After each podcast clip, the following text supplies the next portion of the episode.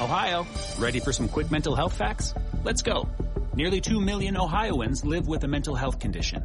In the U.S., more than 50% of people will be diagnosed with a mental illness in their lifetime. Depression is a leading cause of disability worldwide. So why are some of us still stigmatizing people living with a mental health condition when we know all of this? Let's listen to the facts and beat the stigma. Ohio, challenge what you know about mental health at beatthestigma.org. It's a common sense recap of the big stories. It's Cats and Cosby on 77 WABC. Well, what do we have on now? Let's go to the next guest. And up next, we have Andy McCarthy. He is the former assistant U.S. attorney. And Andy, we were just talking, of course, about uh, the Trump case. Uh, first off, your thoughts about this latest one. And, and one of the things, by the way, we have our Mayberry theme, don't we have? Where's, we got to play this, Andy, for a reason. Well, are they indicting, are they indicting, uh, uh, President Trump and Mayberry? They might be. They might, you know, I think they missed. Call, somebody called Barney Fife. I love Barney. Barney was great. Andy, John's point is a great one where it is Fulton County now going after the former president of the United States, and, and maybe every, the future every one. station, every station, every network says Georgia. It's not Georgia. It's Fulton County. It's Mayberry, maybe. And is it open season now? Because did you see this, Andy, that uh, Arizona, Katie Hobbs, the governor of Arizona, just came out in the last few hours and was saying, well, maybe we'll go after Trump for the 2024, 2020 election. I mean, is it now any Mayberry or anywhere else says fair game? Well, I think, Rita, that John's actually going to get his wish. Um, the uh, lawyer for Mark Meadows, who was, of course, uh, former President Trump's chief of staff and is now one of his co-defendants in the big racketeering case. Um, he moved uh, yesterday to have the case removed to federal court, and I read his uh, papers today. He's got excellent lawyers, not, so not surprisingly, they're very strong papers.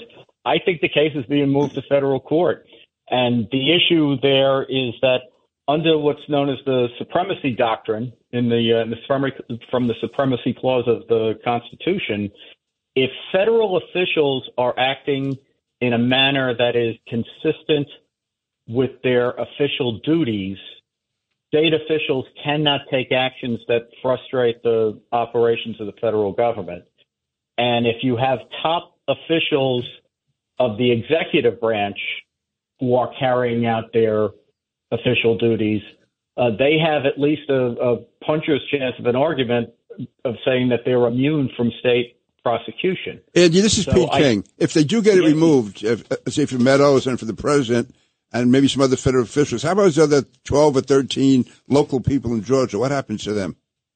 Well, I think they, it's possible, Pete, that they could just move the whole kit and caboodle to federal court on the theory that once federal court has jurisdiction over it, there's a doctrinal law that says that uh, defendants who are uh, indicted together are supposed to be tried together. And I, I think that there's a very good chance that the federal court would just take the whole case. Frankly, if I was the prosecutors in Georgia, I don't want to try this beast of a case in two different places anyhow. So it should be in one or the other.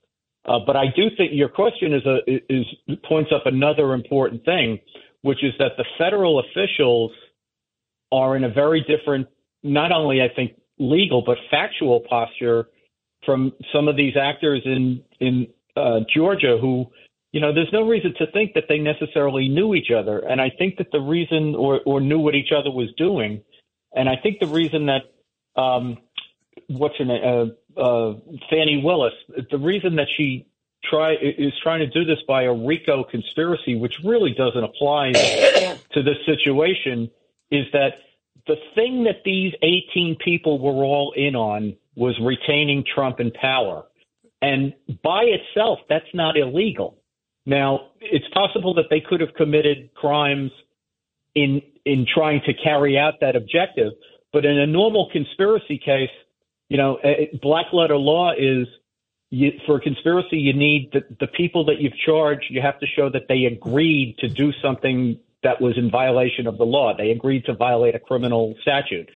If you own a vehicle with less than 200,000 miles and have an auto warranty about to expire or no warranty coverage at all, listen up. CarShield has a low-cost month-to-month vehicle protection plan that covers more parts than ever. Visit carshield.com slash audio to find out how you could pay almost nothing for covered auto repairs. Drivers who activate this vehicle protection today will also receive free roadside assistance, free towing, and car rental options at no additional cost. Get your free quote today at carshield.com slash audio. That's carshield.com slash audio. And everybody, everybody, we're talking to Andy McCarthy, uh, former U.S. attorney uh, for the Southern District. Uh, Judge Weinberg, you got a question? Andy, I think you're exactly right. And I think in that first count, the RICO count, I think she's overcharged on two different ways. Number one, she's brought everybody into the RICO charge.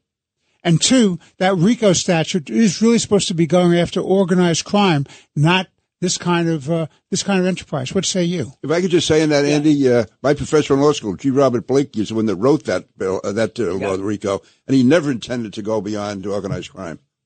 Yeah, I think that's uh, in fact the law. uh, If I'm remembering right, Pete was written in 1971, and it lay pretty dormant until Rudy started to use it in the 80s uh, against organized crime groups in the city. But the thing about it is that the innovation of RICO was before you had it, it was very hard to prosecute organized crime because they're involved in a bunch of different categories of criminal activity, and you couldn't bring them all together in one case. You know, you'd have to bring a murder case and a gambling case, an extortion case, which is very hard to do.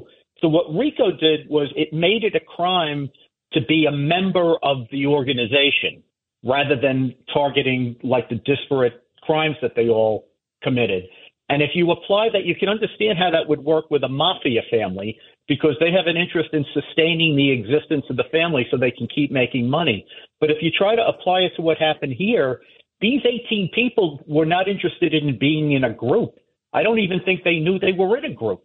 The Yeah. only thing that united them is they wanted to keep Trump in power. And that was either going to work or it wasn't going to work by January 20th of 2021, at which point the group would be gone. And real That quick, Andy, the- And we, just have about a minute left. I, I want to ask you because, you know, the, the Fani Willis, I call her Fulton County Fannie, um, but she said that, okay, I want all the parties in by latest next Friday. That's when the arraignment is. There's cameras in the courtroom, uh, maybe a We're mugshot. going to take mugshots. Yeah, what will we see? Will we see this big group at once? What, just real quick from a practical standpoint, Andy? No, well, I think they're making individual arrangements for surrender, and I would imagine President Trump would go in if he has to go in at all. He would go in individually. But the case, Rita, by the time we're talking next week, it could be removed to federal court, which I hope which be so. a whole different set of rules. I, I hope Wow. so. Andy, thank you. You're on the, on the way to the Supreme Court. So let Yeah. me just say, my wife Rosemary, she's from Atlanta, Georgia. She says Fulton County is not Mayberry, so you're defining the family now. Uh, the family. Thank you, the Governor- family. Governor